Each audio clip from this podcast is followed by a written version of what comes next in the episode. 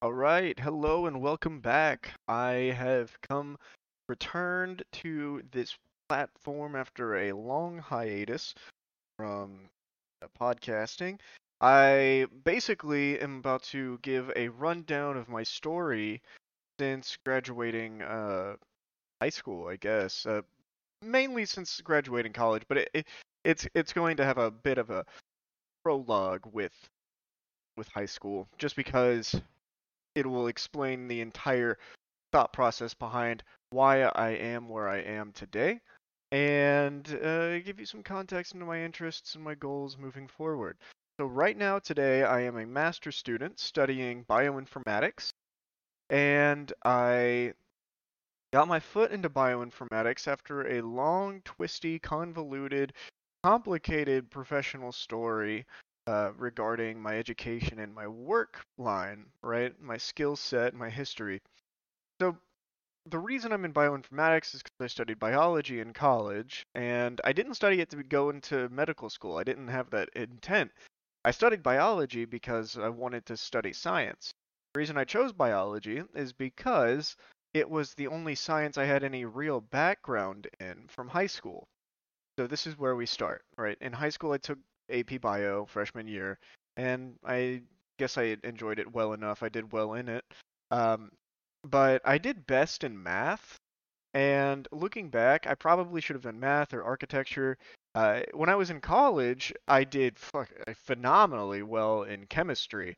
And I wish I would have done chemistry in high school to have that knowledge uh, of of what I should study because, you know, I, want like wanting to do science. Biology is awesome, but there were real moments where I was like, is this even right for me at all? Um, considering how well I did in math and how well I did in chemistry, math and chemistry go very well together. I should have done chemistry. I didn't want to do a physics degree because I took physics in high school and I just it wasn't for me. I even tried doing a semester of a physics major and I just hated it. I hated all the math that I had to do. Uh, which math is great, but back at the and and these days if I were doing it, I'd probably be in a much better headspace for it. But back then, I just I wasn't serious enough about my education, and biology allowed me the uh, free time to kind of be unserious while still getting the degree. I wanted to party and I wanted to live up my youth and waste my time and kind of have fun. To be completely, uh, fully transparent with you. But um, the reason like biology was the only like scientific background I had going into college, meaning it was the only real option I had based on the experience I had, was because in elementary school up until fifth grade, I was in a private Christian school in Oklahoma, and I mean that school just wasn't very scientifically sound whatsoever. I started going to a local library after school and reading about dinosaurs. That's the first like introduction I got into science. And had I ha- had I had a proper scientific education growing up, science would have been my favorite class. But I didn't have it in elementary school, and because of that, I actually hated science. Um, I took like I don't even remember. I took like Christian science, where we learned about the Earth being six thousand years old through the Bible, and I always failed those classes in Bible study because I thought it was so boring. I did well in math and I did well in English, so there was that. I was raised to be a an articulate calculator. But as far as like science and philosophy and reasoning and ethics and all that, like I was seriously behind the curve growing up. So by the time I got to 5th grade and I was really reading about dinosaurs, the reason I left Victory the name of the school is Victory. It's in Oklahoma, Victory Christian School. The reason I left is because I started telling students about evolution and like the Earth being eh, billions of years old and dinosaurs dying 65 million years ago and them living hundreds of million years ago and all this and that, yada yada yada. This kid David turned me into the teacher, and the teacher turned me into the principal. The principal scolded me after school until like five o'clock, not calling my mom and telling her where I was. So she came to the school and she's like, "Where's my son?" She's panicked, freaking out, and then she finds out that I've been in the principal's office being scolded by the principal for teaching science to my classmates. And they get in this huge, crazy blowout argument, this crazy fight. Basically, it concludes with, well, John's just gonna have to leave then if we don't, if he, if this isn't gonna change because I wasn't change. Like I just didn't listen to the guy. I didn't care about anything he had to say. I thought it was so stupid, so boring, so annoying. I was so over it. I wanted to go home. I wanted to play video games. I wanted to go to the library. I wanted to read my dinosaur books.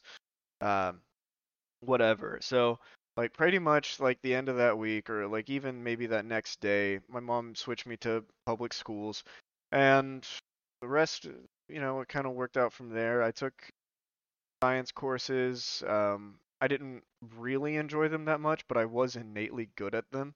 I remember in seventh grade, because I switched at the end of fifth grade, but in seventh grade, I had a teacher who basically uh, doted on me, but she was also really hard on me, and she said that it was because I had this like natural ability for like what we're learning. I was really good at like classifying objects. It was like a geography or a geology course, and um, in that class, I learned I had like this 3D vision that a lot of people with dyslexia have, where I can like rotate images or like 3D objects in my my mind, and I could like see three-dimensional shape on two-dimensional paper, and I was able to like locate the middle of any surface of a cube on paper. Um, she called it having the 3D vision or the vision. And so that's where I kind of like started getting this idea like science is, and math are right for me. And I mean, by this point, you know, I have such a focus on the arts. Like I love to draw, I love to write, um, that I thought that there's no way that science and math could be right for me. But as time went on, you know, I took algebra, I loved algebra, I was naturally like a, a natural at it. Um, I took algebra, pre-algebra, algebra 1, 2, and 3. By the time I took algebra 3, you know, I was getting like literally 100% on all of my assignments. Uh, I my high school teacher that taught algebra 2 and 3 um, let me listen to let us listen to music while we just did our work. Like she would, she taught the class so well. She would give us the lesson for the day for the first 20 minutes of class, and then give us 40 minutes or 30 minutes because each class was 50 minutes. 50 30 minutes to work on the homework and i would always get the homework done in class because i could listen to my ipod this is back in 2010 2011 and I'd turn it in. It's 100% every single time. Never had to rework or check my work. Like it was just like right for me. So you know that gave me insight into the fact that I should have studied mathematics, um, especially since I love calculus. I think calculus is just this beautiful theory. But you know, whatever. I took uh, biology in high school, and I thought that that was like the best. Like I hated physics just wasn't uh, it just the way it works it just isn't it wasn't for me. Like i was good at it but i just hated it. I hate it because like because i always because i always was like what about like friction? What about the angle? What about the weight? What about the this and that? Whenever we would like have questions of like oh a race car is turning on a track that is at a 30 degree north of east angle with water on it or whatever. Um, what's the fastest that it can turn without sliding? And I would think like, okay, well, what's um, what what's the uh, what are the tires made out of? What is it? Rubber? Um, what's the ground made out of? How does water affect the coefficient of friction?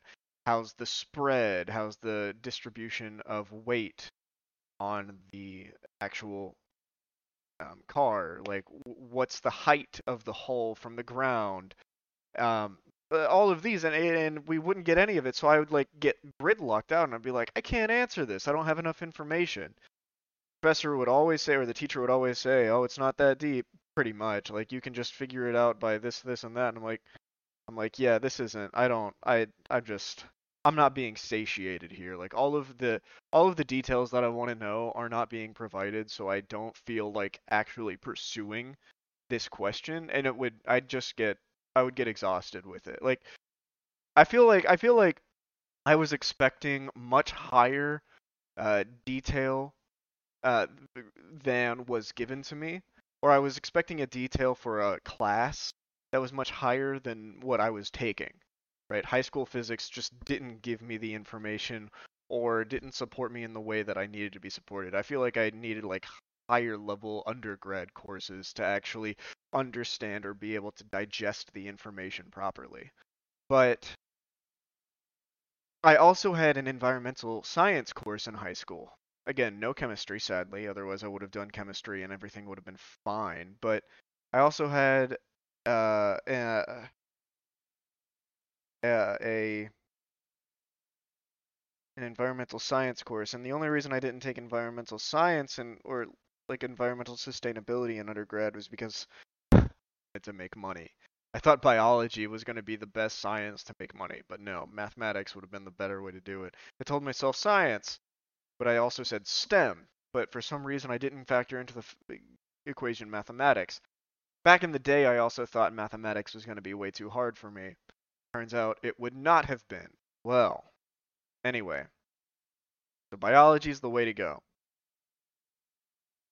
I started with my biology degree in my undergrad and college, and I always had doubts. So after the first semester, I'd be like, biology isn't right for me. I'm in these biology courses. Then I'd switch my major uh, after I had already started the semester, and I'd think, well, got to finish the semester and get these classes. And I should have what I should have done looking back, you know, hindsight's 2020. I shouldn't have taken biology courses. I should have just done my prerequisites. I should have just done like the history and the the English, the expo writing. I should have done whatever was necessary for all of the classes before I really decide on my concentration and then gone from there. Had I done that, I probably would have done mathematics or uh, architecture or chemistry or something. Well, actually, no, because I didn't discover I liked chemistry until freaking like sophomore, junior year. Uh, there's so many things I wish I would have done differently with my life before I was 22 years old. But you live and you learn. Life is full of lessons. Um, everyone deserves a wasted youth. Uh, I, I ended up doing just fine. So I would uh, uh, starting like the second or third semester of my undergraduate, like I would enroll in biology courses and then after I started the semester, I would change my degree. It'd be like, I want to study physics with a minor in mathematics, or I want to study computer science. And, but then, like, as time would go on, I'd realize, well, I'm already this far behind. You know, like, I'm studying biology. I have five semesters, or I'm sorry, I have five years. So, at this point, I've already put a year into it, so I've only got four years left. Might as well just keep going with biology then. So by the time registration for the next semester would come, I would go back to biology and then enroll in biology courses. So even though I'd change my degree multiple times a semester, it would always go back to biology and be like nothing changed. So I'd stay right on track for a biology degree. Now the reason I only had five years is because there was this thing called Oklahoma's Promise where if you got where if you grew up under a certain income level while also having above a certain GPA level in high school, then you qualify for Oklahoma's Promise, which allows you to go to any in-state college with your tuition completely taken care of. So I chose to go to I got it, you know, and I chose to go to OU, University of Oklahoma because I just thought yeah, why not? And what's funny is in undergrad or in high school, I didn't care. Like I got the exact GPA that I needed to get to qualify for Oklahoma's Promise because I was like, well, I want to go to college and I don't want to have to pay too much for it, but I also don't want to spend too much time on school. You know, I don't want to waste too much of my youth like being too serious. I want to have fun.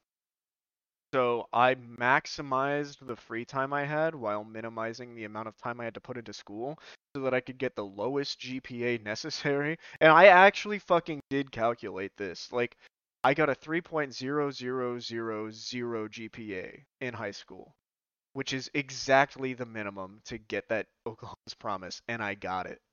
Um so that I could spend as much time spending time with my friends, playing video games, literally not stressing myself out too much. And I mean, I'm glad I did it.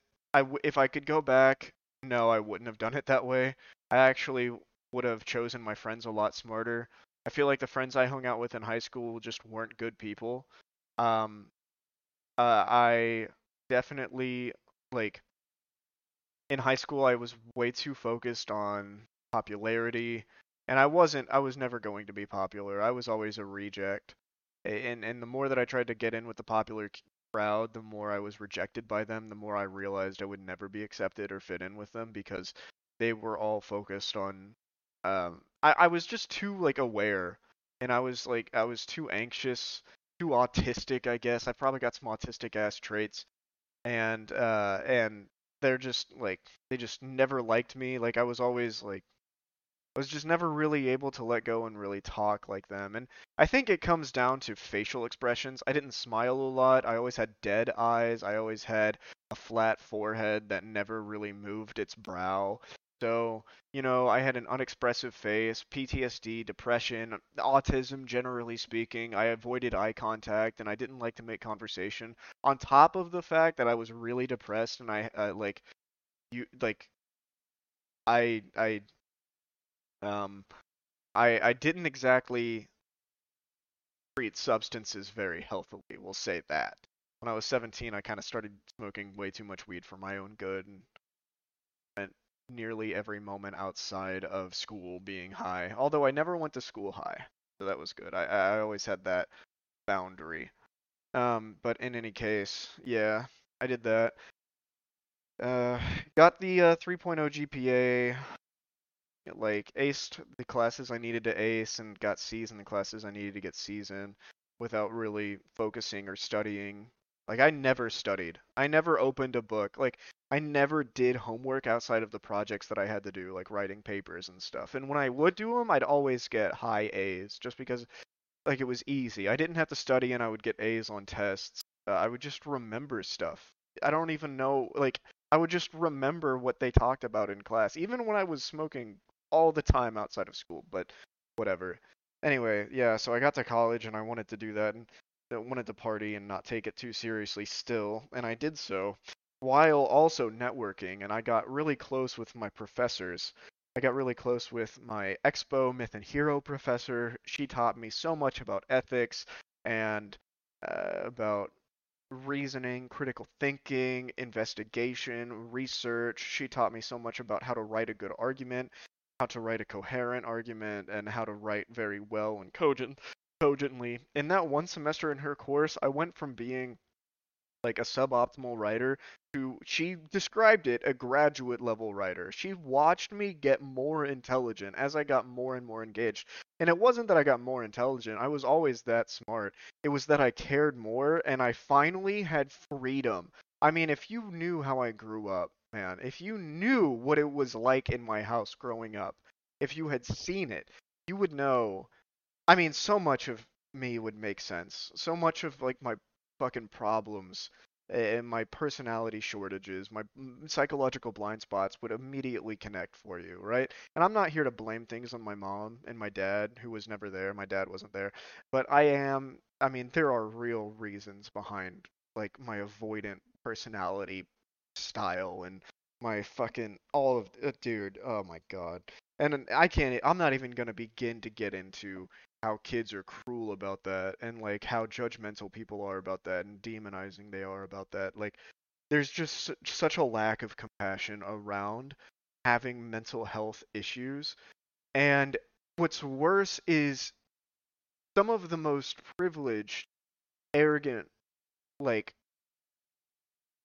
I mean, just immature, judgmental people eh, would the conceited people would like have these high expectations and no compassion or patience for my problems, yet are so quick to complain and whine and cry about how their mental health is so terrible when they literally don't have the same fucking problems it's just like I guess there's PTSD and sadness there for them, but I I've wit I would witness them be so capable of experiencing just mental stability while also being the most hurtful, cutting, judgmental, exclusionary, reactionary people until fucking the hammer, the gavel comes down on them and then they want to act like they're victims. Like they're the most oh god, ruthless, judgmental people and then whenever like somebody else with actual mental health problems like myself comes into their life, they treat you like a freak. It's the most double standard ass bullshit I've ever witnessed in my life. But I decided I still I pushed through that. I would get my degree um and I would study and connect with my professors and uh like they would they would see this potential in me that I guess the uh my peers never did. Like I like my peers, dude, I could talk I oh my god, I almost got sidetracked. I could talk at length about how I had to deal with just people being stupid. Like stupid people have been un- genuinely unintelligent people have been the bane of my peace for most of my life. And it's so fucking aggravating having to deal with them. Think about this. Eh, half of the people that you speak to are morons. That's just how statistical averages work. And of course, in college or in graduate school, you're not going to see as many because not as many stupid people go. But still, at least in undergrad, you're going to see a lot, especially whenever you get into the wealthier crowds or the more privileged crowds. People that are capable of going to school only because their parents will just pay their way into it.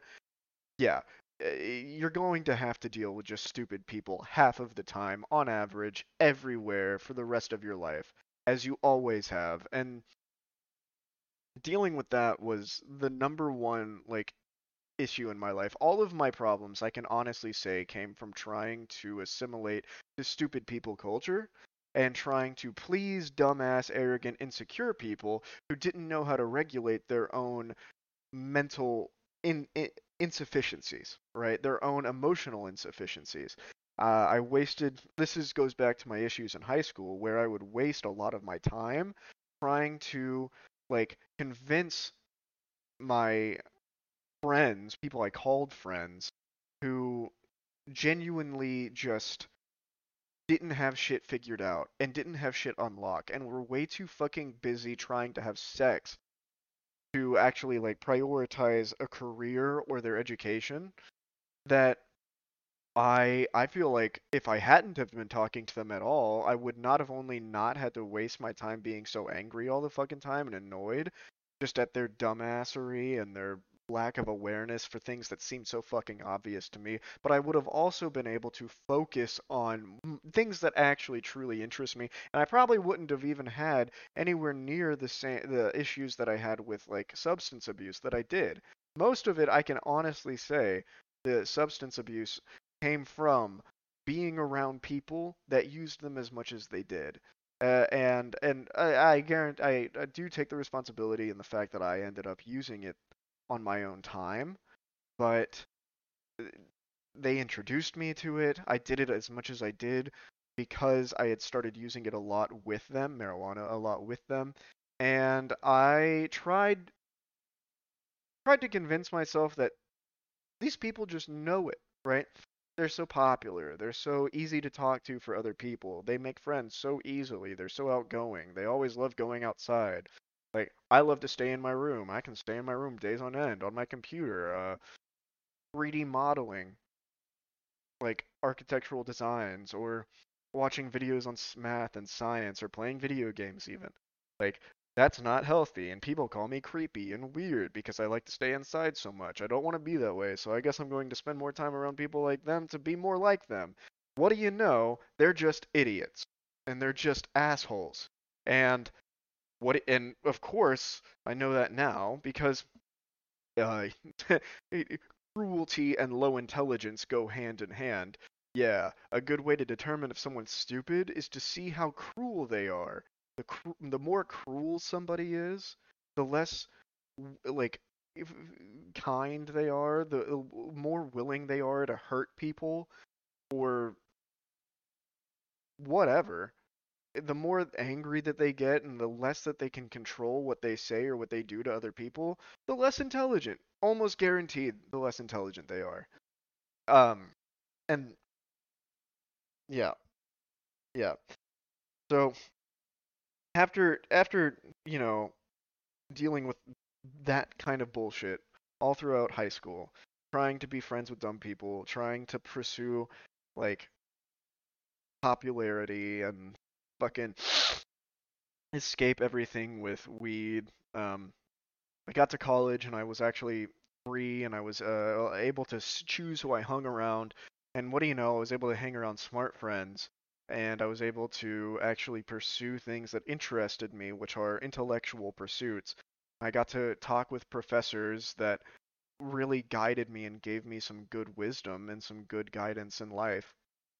And and like it's just like I I experienced like this renaissance, man. Like college was so good for me. I experienced this like intellectual awakening where I get to see things that I had never seen before. I also started exploring psychedelics a little bit and so you get the intellectual vigor that comes from college education. You get the intellectual stimulation on top of the physically mental the physical mental stimulation of psychedelics and how that actually changes your thinking and your perception like together it was just eh, this I mean it was it was just like I said a renaissance period it was an awakening period for me uh, where I got to like see this whole new world and got was full of wonder and curiosity and inspiration and um, pursuit. Right, the world was at my fingertips, and I was ready to go take it by storm.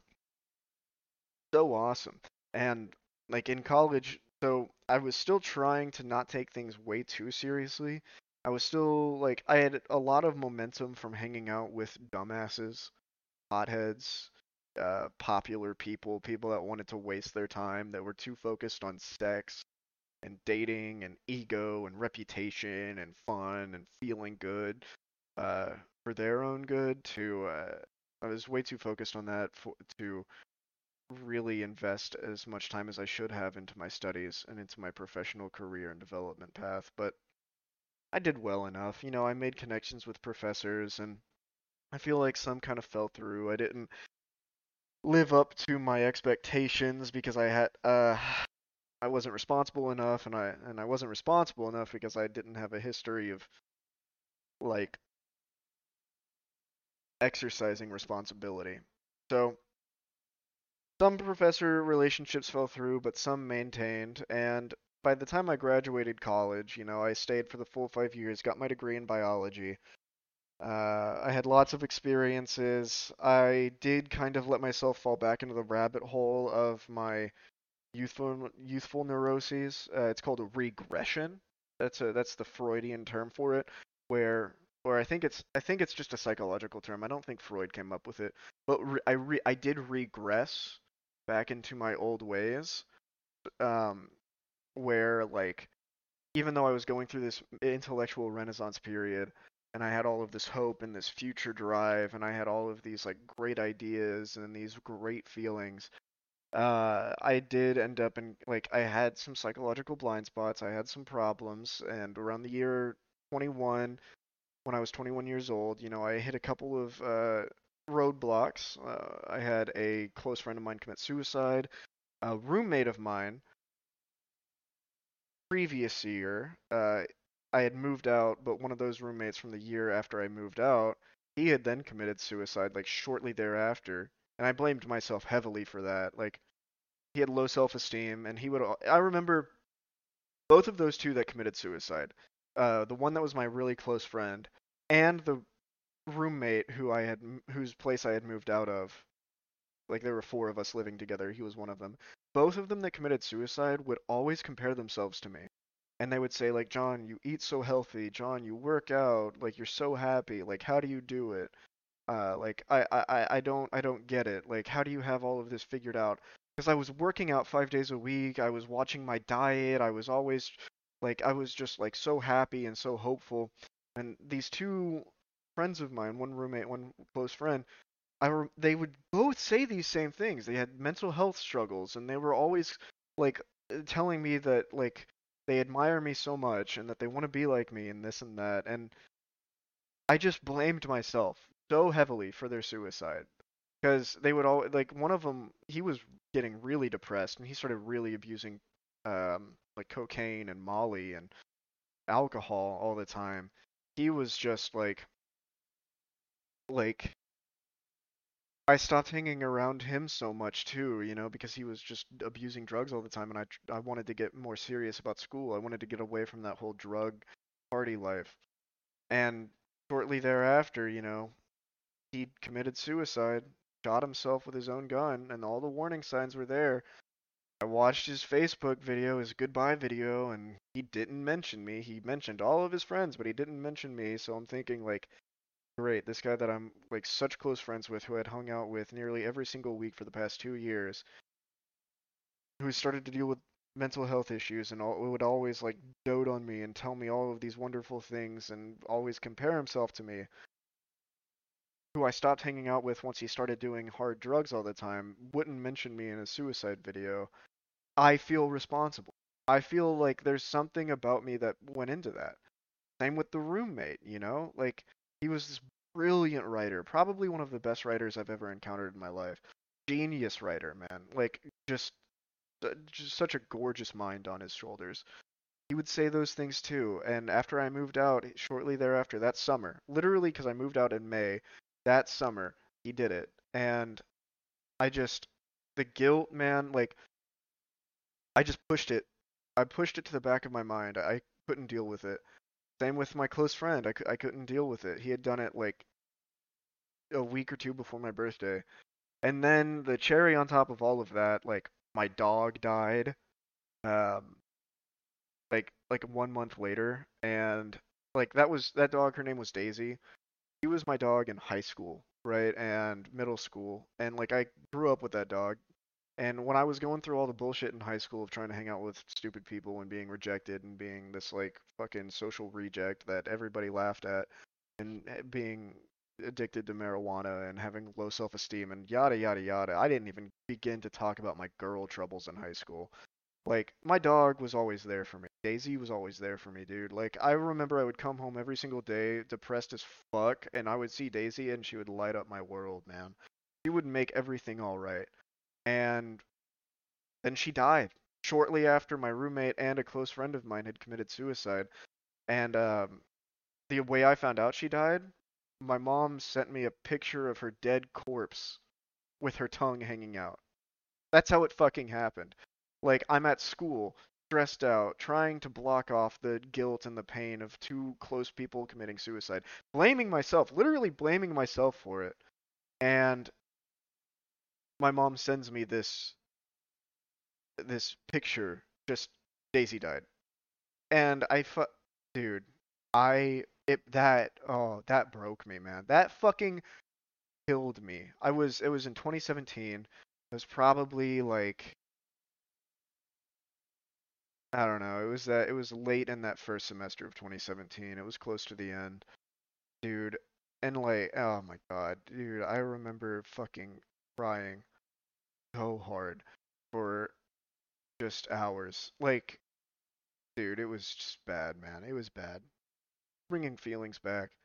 Oh man, I miss Daisy. I'll always miss Daisy. Um, and uh, so that happened, and then I regressed. You know, all of those things happened in college, and I was doing well in college. I was networking with my professors. I was feeling this intellectual renaissance period, and then it just fucking regressed and I went back into my old habits. I started getting really neurotic, started getting really irritable and angry. Uh, I would have like these explosive fits. I couldn't. I, it was just. It was the way that my mom behaved whenever I was a kid. You know, like her depression, because my dad left, and she was left to raise two boys by herself, while also being a like having a teacher salary and dealing with PTSD from her 22 years in the Air Force as a commander. Um, she would also have those explosive fits where she would blow up. And I feel like I wasn't as wrathful as her. I mean, she was fucking angry, dude. She was she got angry, but I I it was kind of similar where I just like I let myself go. Um, she was a hoarder. I grew up in a hoarder's house. It was fucking disgusting and humiliating to have friends over. Uh, that's why I stayed in my room all the time. Um, but she would, uh, yeah, I would, I kind of behaved like her. Now I did have some OCD type traits where I would obsessively clean and make sure everything was in order. So my place didn't get nasty like hers did.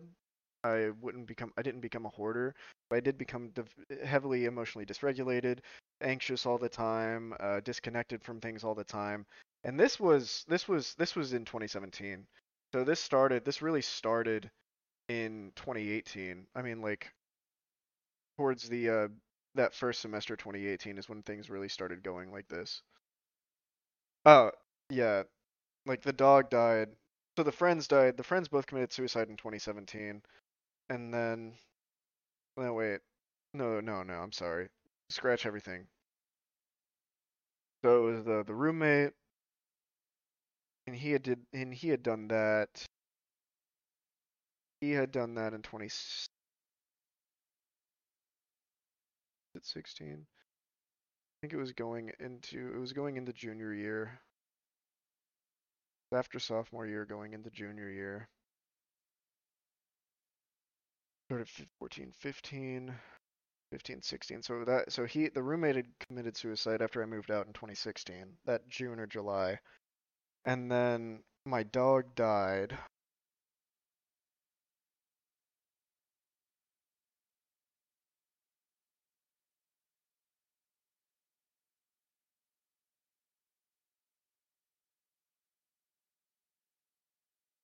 Was it my dog that died then, and then my friend? Or was it my friend and then my dog? I think it was my dog and then my friend, yeah. So, yeah. So then in the spring semester, so that was in summer of 2016, and then spring of 2017, my dog died. Yep. And I remember that was like devastating and I started to kind of recede back in that period. And then shortly thereafter is when I stopped hanging out with my friend, uh, who was getting really to abusing like substances and whatnot. And um, then in December of 2017, that's whenever he took his own life. He shot himself. And so all of that, and then 2018, I, I always say this all the time. 2018 was the worst year of my life. It is when all of that shit happened and I was dealing with that. And then I, I just started regressing back into my old habits. I had learned to not argue with stupid people up until that point, but I regressed into that bane of my youth, where in high school and middle school and even in elementary school, I would just argue with idiots, stupid heads, what I called them. But I just let myself like kind of break mentally and go back into that. Pay way too much attention to people that were just fucking awful, just fucking awful people. Uh, uh, cruel people and my mental and and they exploited my mental health issues uh, saying that uh, with their egotism and saying that like my devastation was because of their bullying or something and uh like I tried to talk and when I would talk with them it just would get misconstrued to fit whatever narrative was convenient for them because they would rather think they know about somebody instead of look into their and instead of like actually listen to what a person has to say about themselves. They think they know everything about everybody else, and uh, it's it just started to really blow up. It just started to all really blow up in my face, right? And um, I had never had, I just I had never had any mental health treatment I had never had any therapy in my life, so all of my problems from youth and like all my other shit from trying to like talk to girls all up until that period of my life, all through high school and middle school, like I had serious woman issues. I had serious fear of women, uh, dating issues. I had a lot of unresolved trauma with girls that I like dated or crushed on in high school that I that had come back to light at that point, and it exploded, but I remember just going into this intense depression that turned into like psychotic depression is what it's called, where you end up getting de- uh, developing ser- uh, symptoms of psychosis. I had intense insomnia as well, and I was still using marijuana pretty regularly. So I started having these hallucinations and these paranoid fits, and then the people that I had focused way too much time on started to pay attention to that, and then they fed into the paranoid delusions. And I, to this day, maintain um, the belief that they had literally started gang stalking me and like putting mics and cameras in my house to watch me because like I mean I would say things in my own alone time that they would then tweet about like and there is no way that I could have said it there is no way there is just no way that I could have like that they could have known if they weren't listening to me in my own private home stuff like that but they know that and they're probably listening to this right now and if they are fine whatever i guess they want i guess they want me to give them that attention but uh couldn't really care less i managed i mean i have i have some i do have great qualities i have mental fortitude and i was able to lock in i was able to buckle down and i was able to focus on my schoolwork and put all of this mental just insanity and this this crazy whirlwind nasty ass storm aside and I was able to focus on school, lock in, finish, graduate. Many of them didn't graduate. So there's that to there's that to consider. I graduated. I got my degree in biology.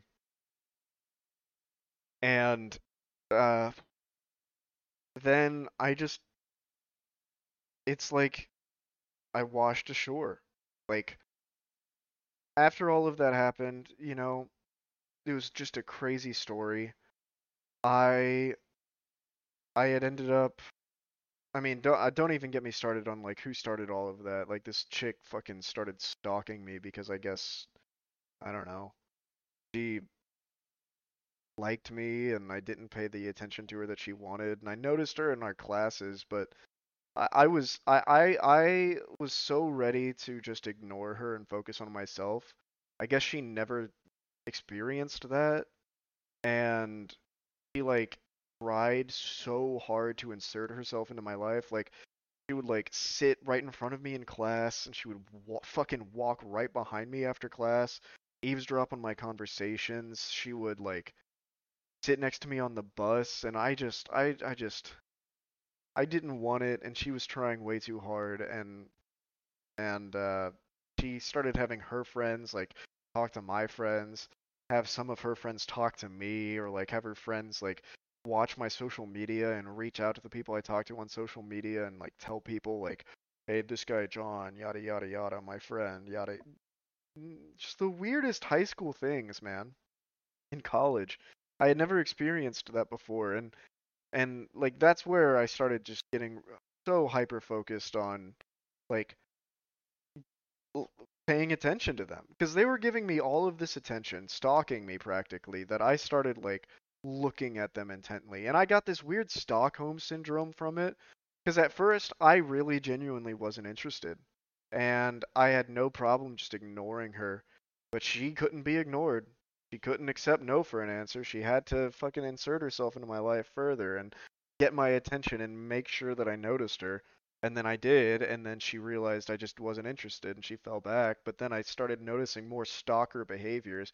Came across her Twitter and noticed that by like the time I had seen her for the first time, she's been looking at my tweets for months, tweeting the same things I'm tweeting, and I pull up both of our timelines next to each other and I'm scrolling back, and what do you know?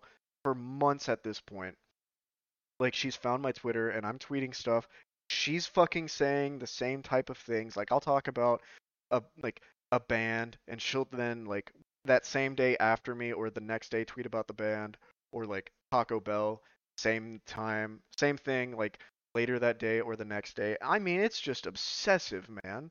It's just fucking creepy. And I so like I go through all of this bullshit um and I get like I said, I get this weird Stockholm syndrome, but then I guess they notice that I'm paying attention, so they use that to validate this opinion that I'm interested in them because that's what stalkers do. You know, you you you. The thing with stalkers, you have to gray wall them. You can't give them any attention so that they just get bored of you and move on. Because any attention you give a stalker is always taken in positive reinforcement. Even if it's you saying you hate them and you want nothing to do with them, they don't care because you're just giving them attention and that's all that they want from you. They want your attention like uh, the belief that like if you're thinking about them they're thinking about you too that's stalker belief systems. That's stalker levels of delusion. And if you think that sort of thing you need to get help because that's not very well. And if you're listening to this and this is about you and you know who you are what the, why? Whatever man. Whatever. Okay. But i mean it just i pushed through all of that maintained good relationships with my professors. I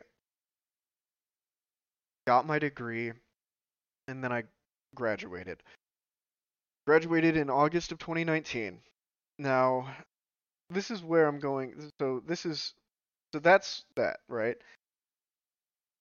After you graduate, you have 6 months of student loan debt payment pause. At which point you have to start paying, after which time you have to start paying back. And I'm on Indeed, I'm on LinkedIn, I'm reaching out, networking, I'm trying to get jobs. With a bachelor's degree in biology, it's just not happening. And six months comes along, and then suddenly the student payment pause gets kicked into uh, into national effect because of COVID. At the end of my six month payment pause period, COVID kicks in, and I get to not have to pay my student loan debts. So I end up talking to my buddy TJ, and he gives me he helps me get a job with Geek Squad. Right? I work at Geek Squad. I start off in the store, and then I get promoted to in-home, and then at in-home I get promoted again within the first year. Right? These are the first is two promotions in the first year of me being there because I'm such a good worker. Uh, and I learned all of the things that they had to teach me very fast, and I ended up giving I ended up like having just insanely like uh, optimized, I guess you could say, server service results with my clientele because people liked the fact that I was able to help them with their devices as effectively as I was able to. So, you know, I, I went to in-home and I did that for another year and a half. So I worked there for two years. And while doing this, I got a girlfriend. Finally, like my girl troubles have have kind of subsided and I've got a girlfriend and I'm going to therapy and I'm starting to really like pick up.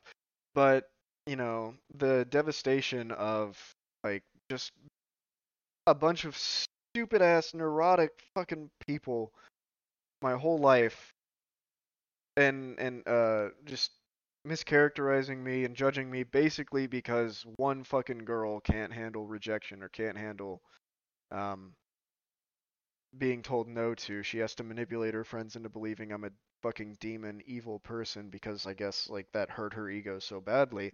That that was that still kind of pissed me off. And I still had like the PTSD at that point of feeling like I'm being stalked and like having like flashbacks to my psychotic breaks um, while still being in school and having to just accept it for a long time until I could get some help um, that that was all coming through, and I had to work through all of that, and it took a long time, and it, it definitely caused some collateral damage in my relationship with my girlfriend that I was in. And I mean, I tried my best to pick up the pieces with her, and I did well. I mean, I, I really helped her as well. I mean, she came from an entirely like crazy background, but uh, we did our best. It was my first relationship. We were together for the entire time basically that I was in Oklahoma between graduation and going to grad school, which is about a four year relationship. And I mean, it didn't work out, but we remained amicable and we continued working together, living together, and I guess maintaining some kind of like facsimile or image of a relationship. I don't think facsimile is the right word here. No, it was, yeah, facsimile does work. Some facsimile of a relationship. And uh, I also like that student loan pause lasted those whole four years as well. I didn't have to pay them back.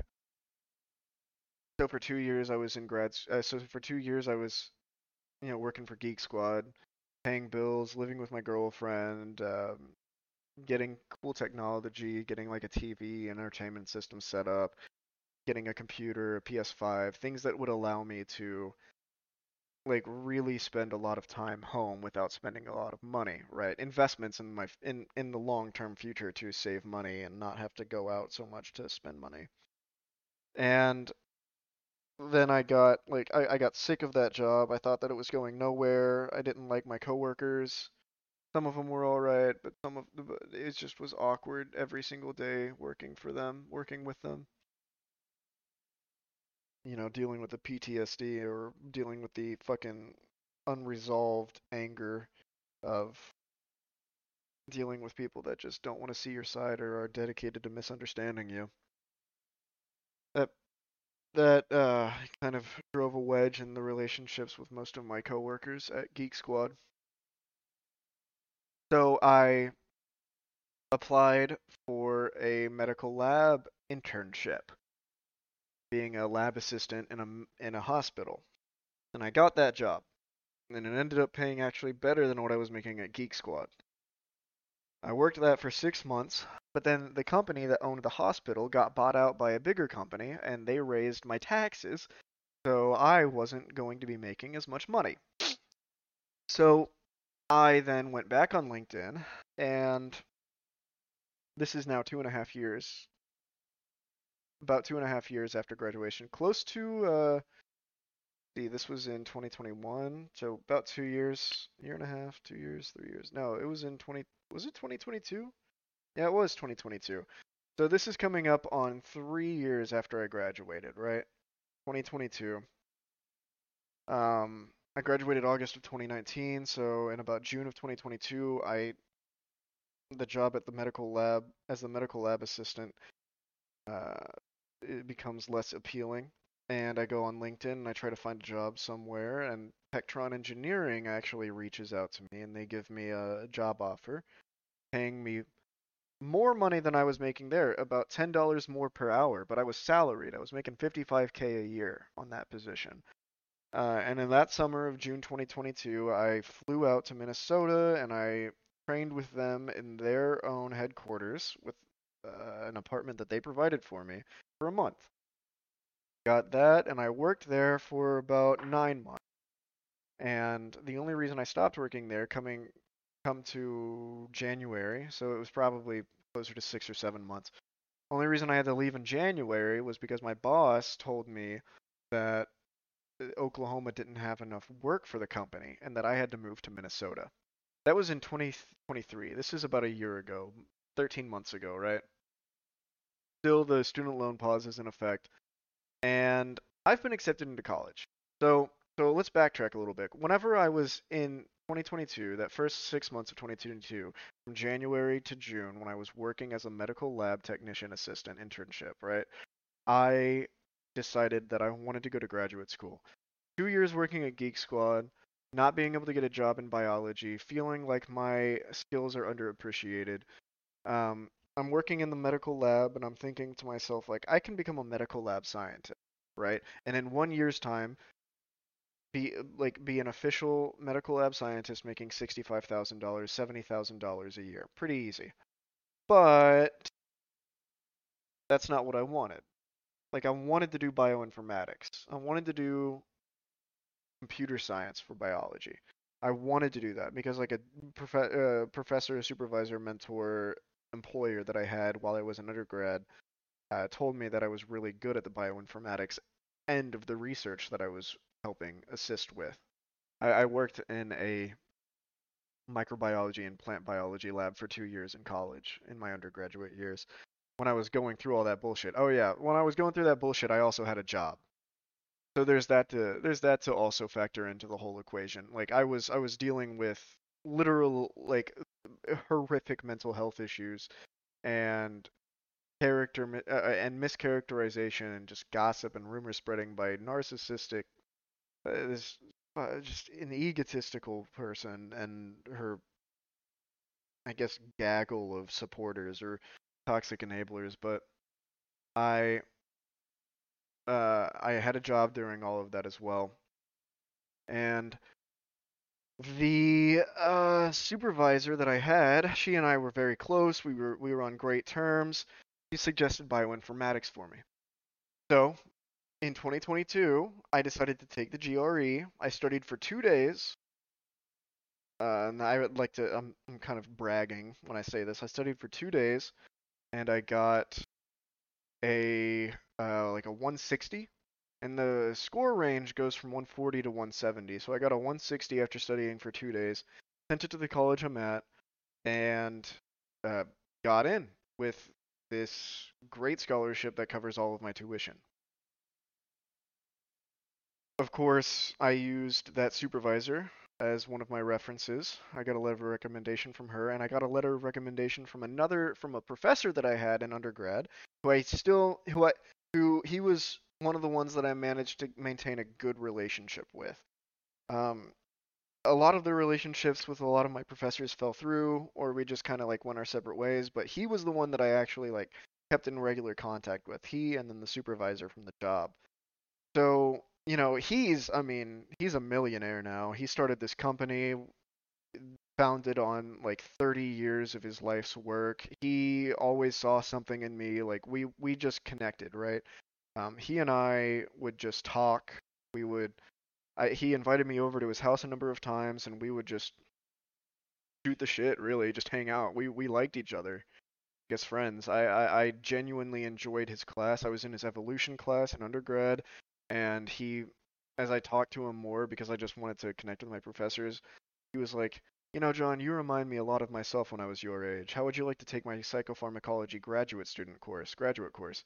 So I took that, obviously aced that in undergrad, and you know he and I would just send emails back and forth regularly talking about things. Like I actually wrote this like this like crude draft of my idea for internal synchronicity and oneness and it has I guess it's got some like esoteric ideas about the nature of perception um and how belief can factor into health and he liked it you know he liked it he thought it was interesting but yeah, he was another one that wrote a letter of recommendation for me, and apparently it was really good because like some people who had read it like said that they've heard good things about me whenever I got to this school.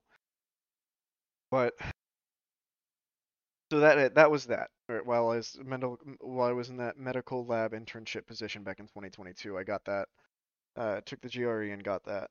And after that company that I was working for, the medical lab technician company, or the company for whom I was a medical lab technician intern, got bought out by a bigger one, and that bigger one ended up cutting my pay.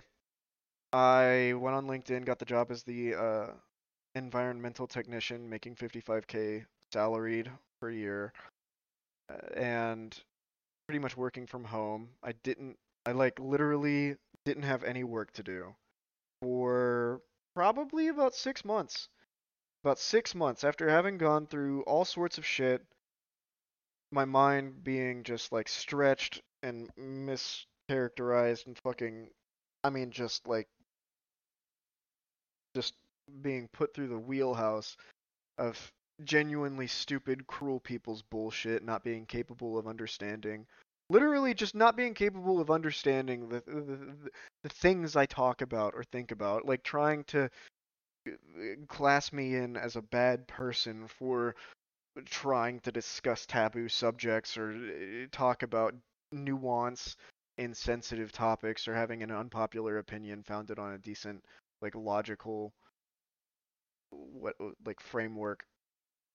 Dealing with all of that i finally get this heyday of being paid 55,000 a year, like 3,000 a month to stay home and have no work. For 6 to 8 months I did that. Now, for about a 2 month period in there, I did have a job contract uh, where I go to where I went to uh, where I went to uh, Armad- Amarillo, Texas. I did work on a power plant there for 2 months at that job. And that was great. I mean, they paid for everything. They paid for the gas and all of that, right? All my food, my gas, my housing out there, all of it. Did that. But then, like a year ago, January, I finally get enrolled in this college. Well, I say I got enrolled. I was a special student, but before I get into that, I'll say um, my boss tells me, "Hey John, look, Oklahoma's not working out for the company. I want to keep you on. Can you move out to Minnesota? Can you move to headquarters and continue working with us here?" And I said, "Sorry, boss. Unfortunately, for the company, I mean, fortunately for me, I can't do that because one, I'm going to move to Maine in August. I, I moved out to Maine in August of 2023. And this is in January of 2023 whenever I'm having this conversation with him. I said, unfortunately, I'm moving out to August with uh, a great scholarship studying exactly what I've wanted to study at a wonderful university. Um, I, stu- I, I, I study up at Northeastern University. They have a tech campus up here in Maine. Uh, they're based out of Boston, but they're they've got a tech campus up here in Maine. Anyway, I was like, I'm I'm going out there in August for a graduate degree studying bioinformatics, which is what I've always wanted to study. I've got an entire career path listed out. I had been working on making like like a five year plan. Um, and I'll say I'll tell you about that five year plan here in a little bit. But I can't do that, and also my apartment lease doesn't end until August, which is when I have to leave. And if I want to break that lease, it's two months rent plus two thousand dollars, which a month's rent was a thousand dollars, so four thousand bucks. So he was like, I understand. In that case, I'm gonna have to give you a severance. I'm going to have to uh, put you on unemployment, and that was fine. You know, the severance was fine. I mean, the severance was two thousand dollars, and then the unemployment was two thousand dollars every month up until August.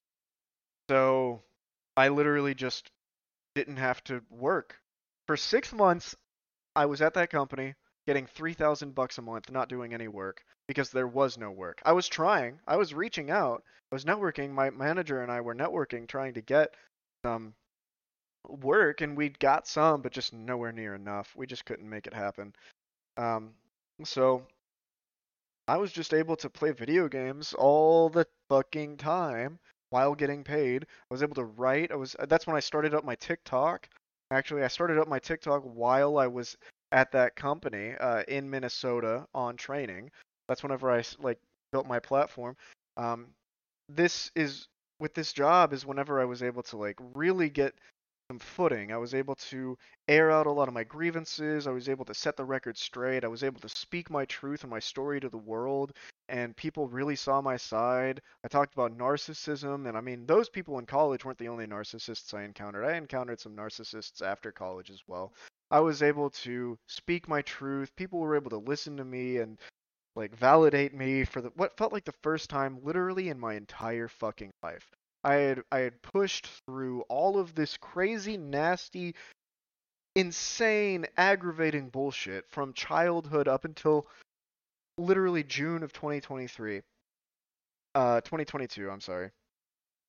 And that's when I, and and I was and like I blow up on TikTok and I'm able to talk about all of the stuff that I find really interesting and passionate, help people out, give people mental health advice and guidance, give people the guidance that I had used because I had learned a lot in college about how to help yourself, like about psychology and about therapy. Because not only was I really close with those professors, like that expo professor, the writing professor, who told me that she watched me get smarter, and not only was I uh, really close with that one professor who's now a millionaire from his startup company based on his 30 years of life work telling me that he saw something in me that and that I reminded him of himself when he was my age but I also had another mentor not only the other mentor that I worked under as a supervisor or who was my supervisor in that molecular biology and plant biology lab, but another one, a, a, a therapy, a personality theories professor, who had me as her TA. I was her TA for four semesters in college. Um, and I did research with her, clinical research with her, uh, studying narcissism and studying um, the effects of, of, of concussions on the developing brain and on long-term cognition uh, and she also, I mean, I, I feel like I should. I haven't reached out. I, I've lost contact with her. I need to talk to her again. I can find her. I should find her again, but I can't remember exactly what I was saying about her. Oh yeah, no, she was like, I mean, she was great. Um, I feel like there were like sexual tensions, but that between us, like I feel like there were some things that she said and some ways that she looked at me that felt like she was enchanted with me or enamored, but like you know whenever you look at somebody and you can kind of sense like you look deep in their eyes, they they let their guard down and they show you how they really feel about you. Like I kind of got that from her and I I I don't know. Maybe she saw me just as a a son.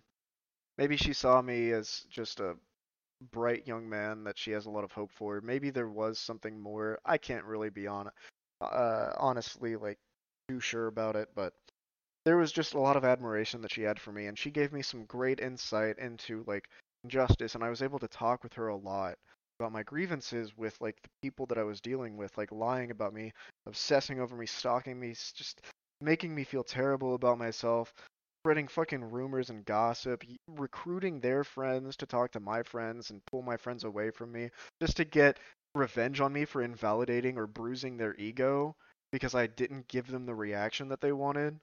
Uh, I was able to talk with her a lot about it, and she gave me such great insight. So I guess in that way I did get some therapy, but not a whole lot. She gave me self-help methods.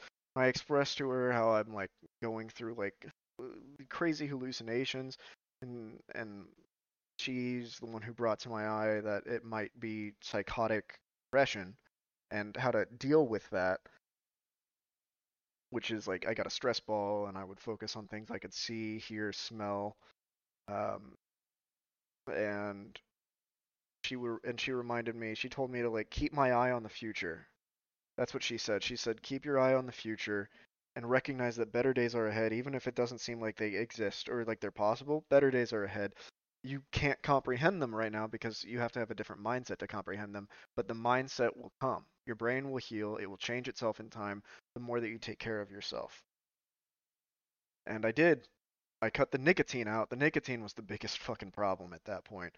By the way, if you if you use nicotine, that shit makes you miserable. Don't use nicotine. Uh, please try not to.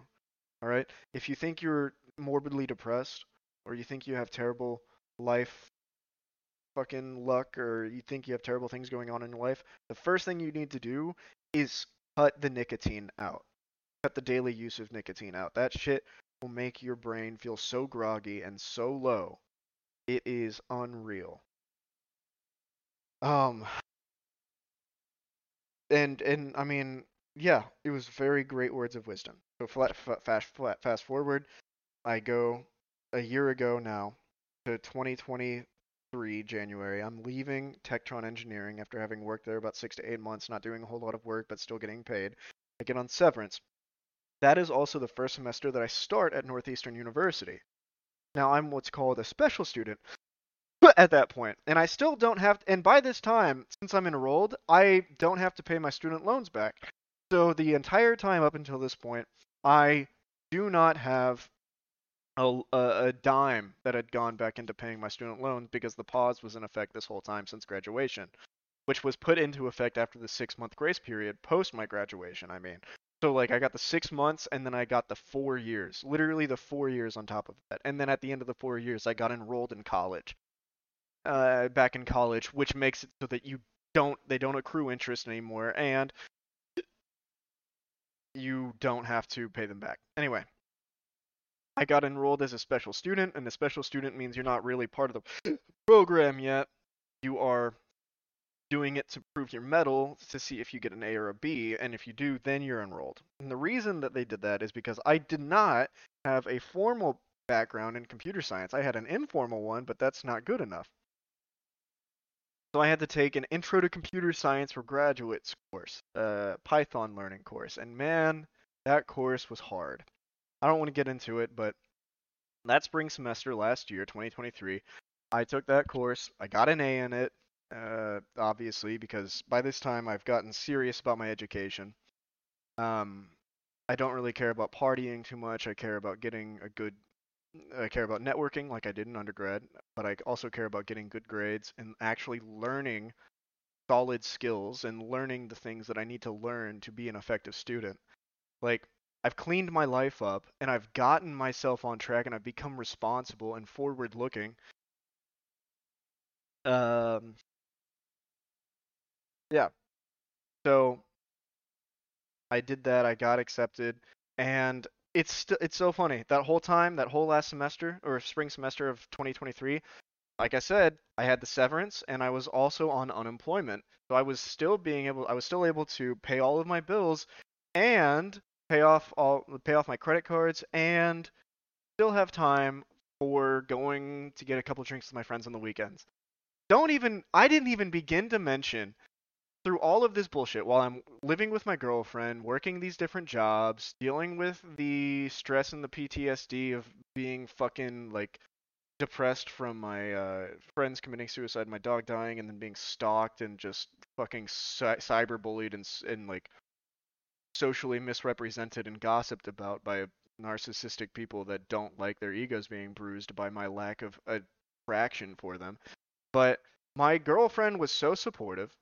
She was so wonderful, and I will always. I mean, I like in my mind, I don't care what she does. She's always going to be an amazing, wonderful person. I will absolutely endorse her as much as I possibly can. Uh, truly a genuine heart, genuine soul that she's got, and um, I mean there were lots of there were lots of I guess shortcomings on both our parts. We were both not in great places. We both definitely used each other, leaned on each other, heal, and I think that's a part of a good relationship. We grew a lot together, and my friends too. I mean, she didn't have a lot of friends, but I like she helped me with um, learning to get comfortable with my emotions and process them and engage them again. And I didn't always have that issue. Remember back when I was going through my intellectual renaissance period before I had hit with that brick wall of intense depression and regression into my old ways. In that time, I had a great connection with my emotions. I was so happy and I was so willing to be empathetic and I was so like anti like homophobic, anti-racist, anti-misogynist. I was so good at that. And she, my girlfriend, uh, for those four years, three years we were together, she really helped me loosen up and break out of my molding and get comfortable with that again. To kind of re-embrace that emotional renaissance that I had gone through, intellectual renaissance that I experienced. But also, I helped her learn how to like stand up for herself, um, believe in herself. I supported her in building her business. Like she was able to leave Starbucks because I was able to financially support her and give her a safe place to live, get her out of her mom's house so that she had a, uh, had a comfortable like household that was clean and always had food and entertainment when she wanted it didn't have to worry about people stealing her money or stealing her technology to sell for drugs her mom and her mom's boyfriends would do that shit. Like I gave her like stability that she never had. And she was able to quit her job at Starbucks and start this own personal business as a freelance illustrator and as a photo editor and now she's and I also like she she matured a lot with me. I also helped her get good friends. Like a lot of the friends that she had um would like flake on her, ghost her. They were fake, two faced to her. They didn't like her. They would betray her. And my friend group, um, like accepted her. And there were people that were connected to people in my friend group peripherally that she really, really well connected very well with. And she was able to become great friends with them as well. So she got that.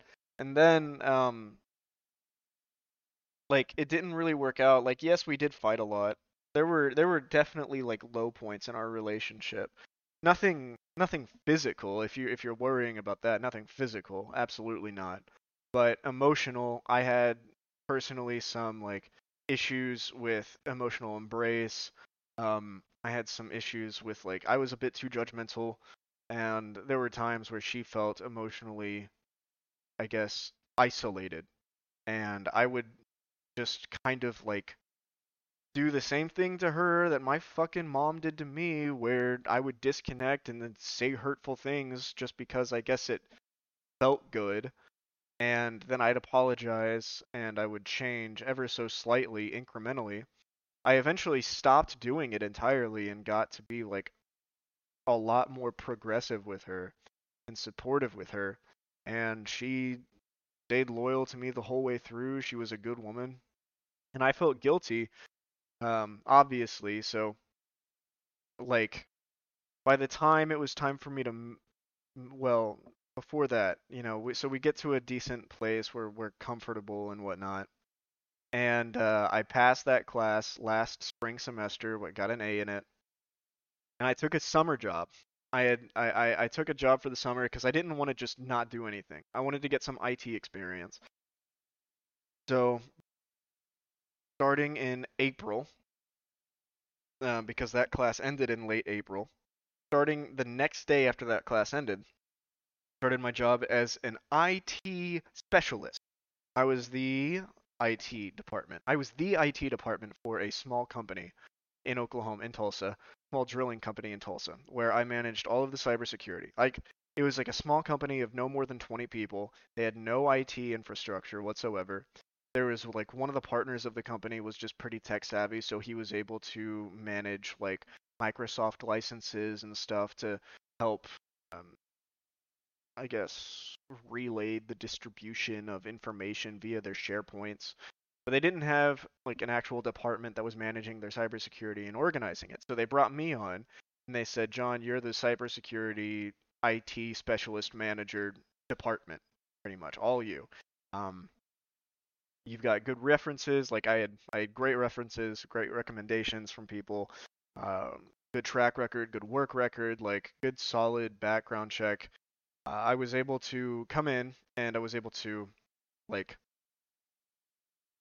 um do everything that needed that well let me let me start I had to educate myself a lot in the Microsoft Azure framework um, and Microsoft Endpoint and also Microsoft 365 Admin Center I had to familiarize myself with it as well as Apple Business Manager and get a feel for their entire cybersecurity IT infrastructure. Uh, and I deconstructed a lot of it and then reconstructed like reconstructed the framework for it to be very like organized and protective of their information. And then you know they were they were very pleased. I i did have some issues like with my communication. I wouldn't communicate with them as effectively. I would sometimes do things that locked them out of their accounts without sending any emails uh, to notify them so they'd be like what the hell's going on with my account oh sorry i did something policy change can you change it back yeah i won't do it again and then a couple weeks later i would do it again sorry but i got better about that i would communicate with them more and i eventually gotten to a point where um, everything was in well working order. I had polished all off. I had made it like uh, I like oiled the hinges, so to speak, to make it all fluidly um, uh, fluidly uh, functional. And I ended up writing them like a book, a how-to guide, complete how-to guide uh, with a table of contents that has um, hyperlinks for each chapter and subsection of each chapter. It was 60 pages, most of it's pictures, just describing all of the things that I did to reinforce their cybersecurity infrastructure. At that point, it was time for me to leave. It was time for me to move out like a week before I finished that job like a week before. Like they hired me on knowing it was a summer position knowing that I was moving to Maine in August, late August. So like a week before I left for Maine, it was my last day there, and in that time I had like I started like wrapping it up with my friends, letting them all know that I'll be coming back every once in a while, obviously. Um, but I gotta go, and I helped my girlfriend, my ex-girlfriend, get her own place. I paid for her security deposit, which was freaking two thousand dollars because they didn't she didn't have any credit history. But um, put that on a credit card, and then I ended up getting that paid off. My mom also helped me pay off my credit cards. I had a lot of credit card debt built up from those four years, but I got it all paid off. Um, between my scholarships and my mom helping me, my mom giving me like a uh, a farewell like a farewell uh I guess you could say credit credit. Anyway, so I yeah, I gave all of the furniture to Autumn. Autumn's my ex's name. You can find her easily on social media. I uh she got the cat, obviously. I helped her move all of it into her place. My two friends, both named John, also helped with that. And she got set up and like she's got that job that I helped her like supported her get, supported her to get. She's got that. She's been floating very comfortably ever since. She's got her own place, all this and that. Um, which is nice. And then I came out here, moved out to Maine, started studying, started with that five-year plan that I told you guys er, like 20 minutes ago I would tell you about. Started taking classes. So far I've aced all of my classes. I've got all A's in my graduate degree because I've like buckled down. I'm serious. I don't care really too much about wasting my youth anymore. I wasted my youth. I had all of the fun I wanted to had have. I learned all my lessons. You know, I fucked up time and time and time and time and time and time again. Just fucked up repeatedly, pathologically, pervasively, almost purposefully. At like nearly every corner, what with dating with friendship and with time management, this and yada yada bullshit, this and that just made all sorts of mistakes and learned from them time and time again. And and fortunately, I didn't have I don't have any felonies or misdemeanors. Yay! I've got a clean, squeaky clean record. But I um yeah, I was I, I got my priorities straight. I paid off my credit card debt. I've still got some student loans, of course. Probably going to be like 70k or something like that when I get my masters, which is usually the amount that people get whenever they get their bachelor's. So, yeah, the masters, that's great. Um, and uh, I am. I've been focusing on my career. Like, I networked pretty heavily last semester. I found somebody with a close company that's related to this college um, who took me under her wing and made me one of her research assistants. And with her, I'm looking at pursuing a job at her company, which for a bioinformatician, like the average median salary starting off is 95k. And with her as a reference, and also with the experience with the company and their specific programming, I'll probably be able to push for over 100k starting off. So long as I, you know, dot my I's and cross my T's, mind my P's and Q's, I should be able to pull that off. I'm going to pursue a co-op with them. A co-op is like a student uh, it's a student company partnership where you work for a company for elective credit as part of your degree and then from there um I you know with my master's degree next May May 2025 working for them hopefully making over six figures The bioinformatician. I'll just live comfortably, start my life the way that I really wanted to start off, work towards being a homeowner. This is my five year plan pay off my student loan debts, and uh, get a cat. Look at starting a business, maybe starting a family. By the time I'm in my mid 30s, once I pay off my student loan debt, own a home. Um, the reason I chose bioinformatics is because it's a new and booming field with lots of job security and a high demand, a high, a highly in-demand market um, that pays very well, and it teaches great skills that allow me to move to another industry if this industry doesn't work out.